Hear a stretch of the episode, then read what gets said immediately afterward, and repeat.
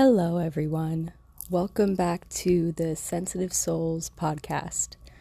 I'm your host, Jess Palmer, a she, they, fairy human, just trying to navigate the world of neurodiversity and what it's like to be a neurodivergent person in a neurotypical world. And so much has shifted and changed since we last chatted. I finally got my autism diagnosis, which was lit.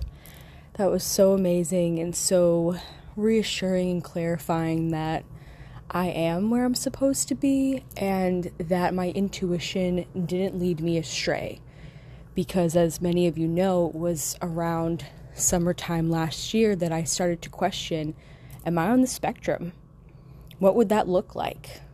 How would that look like in my life? And this last year has been truly an unraveling of self and an unraveling of who I thought I was and who I truly am.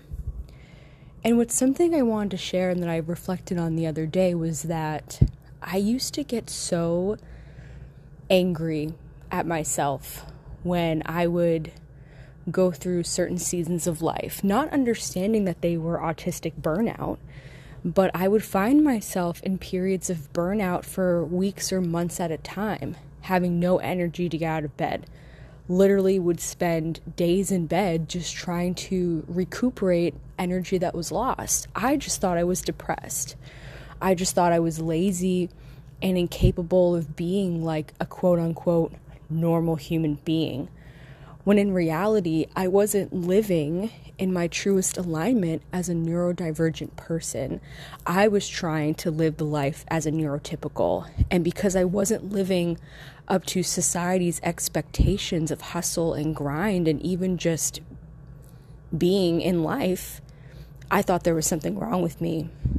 I thought that I was just a loser, if I'm being really real. And it would further my periods of burnout and depression, that negative self talk. And when I came to really understand my ebbs and flows and why I found myself in those places of burnout, it all made sense. You know, working in corporate banking for as long as I did, having a terrible commute, spending 10 hours a week in a car at the very least, having a very tumultuous city life commute that really impacted me.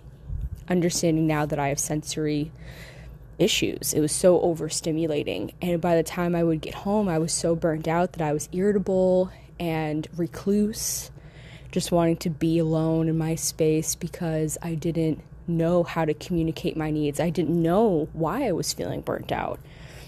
And since making the shift to working in cannabis the last three years, kind of working more part time for smaller businesses, really being in the field that I love and am most passionate about has allowed me to like call back that energy and to find appropriate schedules and hours and times that work best for me and to prevent those extensively long periods of burnout.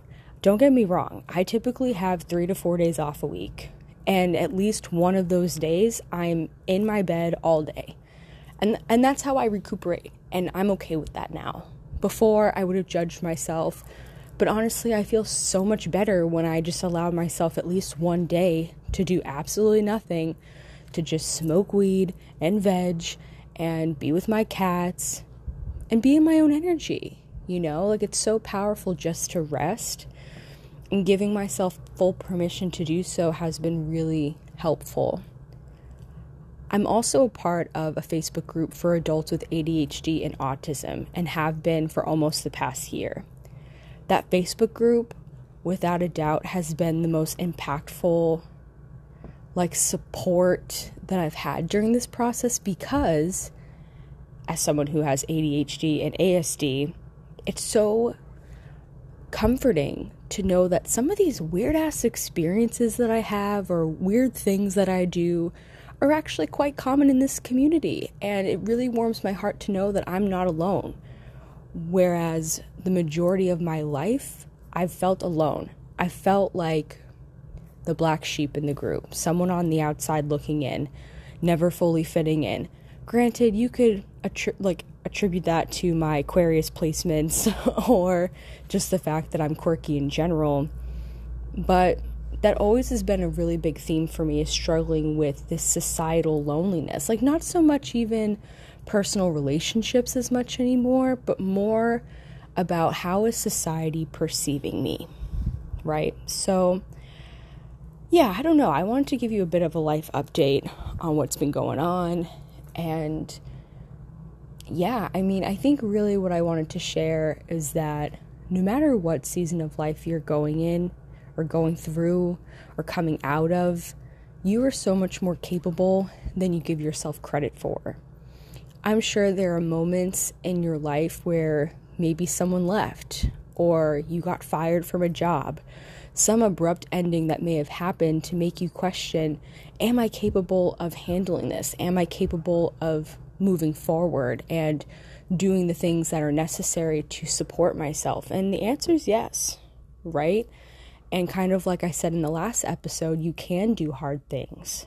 I really feel that positive affirmations and being able to be your best support is truly such a gift because we're kind of raised in this society to never feel good enough, to always be striving for more, to never rest, right? And it's like, where can we pull back those high ass expectations and just return to the present moment and really ask yourself like what is of value to me? Are these stories of hustle and grind really resonate with me or is that a societal construct that i learned from my peers and my caretakers and the people around me? Or do i value a slower pace? Do i value boundaries? Do i value going against the grain of what's considered hustle and grind culture and finding truly a work life balance relationship life balance, whatever resonates. Finding balance is so crucial in maintaining your energy and not falling into burnout or overexertion. Balance is going to look different for you as it does for me. Balance can look like self care. Balance can look like time alone.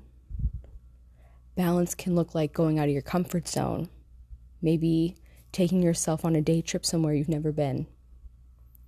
Whatever it is, you're going to know what you need to bring yourself into balance. But sometimes that's doing the hard thing. That's having those tough conversations. That's ending those relationships. Walking away from certain aspects or jobs or opportunities or gatherings that don't serve you, communities even. Sometimes coming back into balance means taking those risks of putting yourself out there, being vulnerable, and speaking up for what it is you need, period. So I hope that wherever this finds you, that it resonates in the way that you need it to.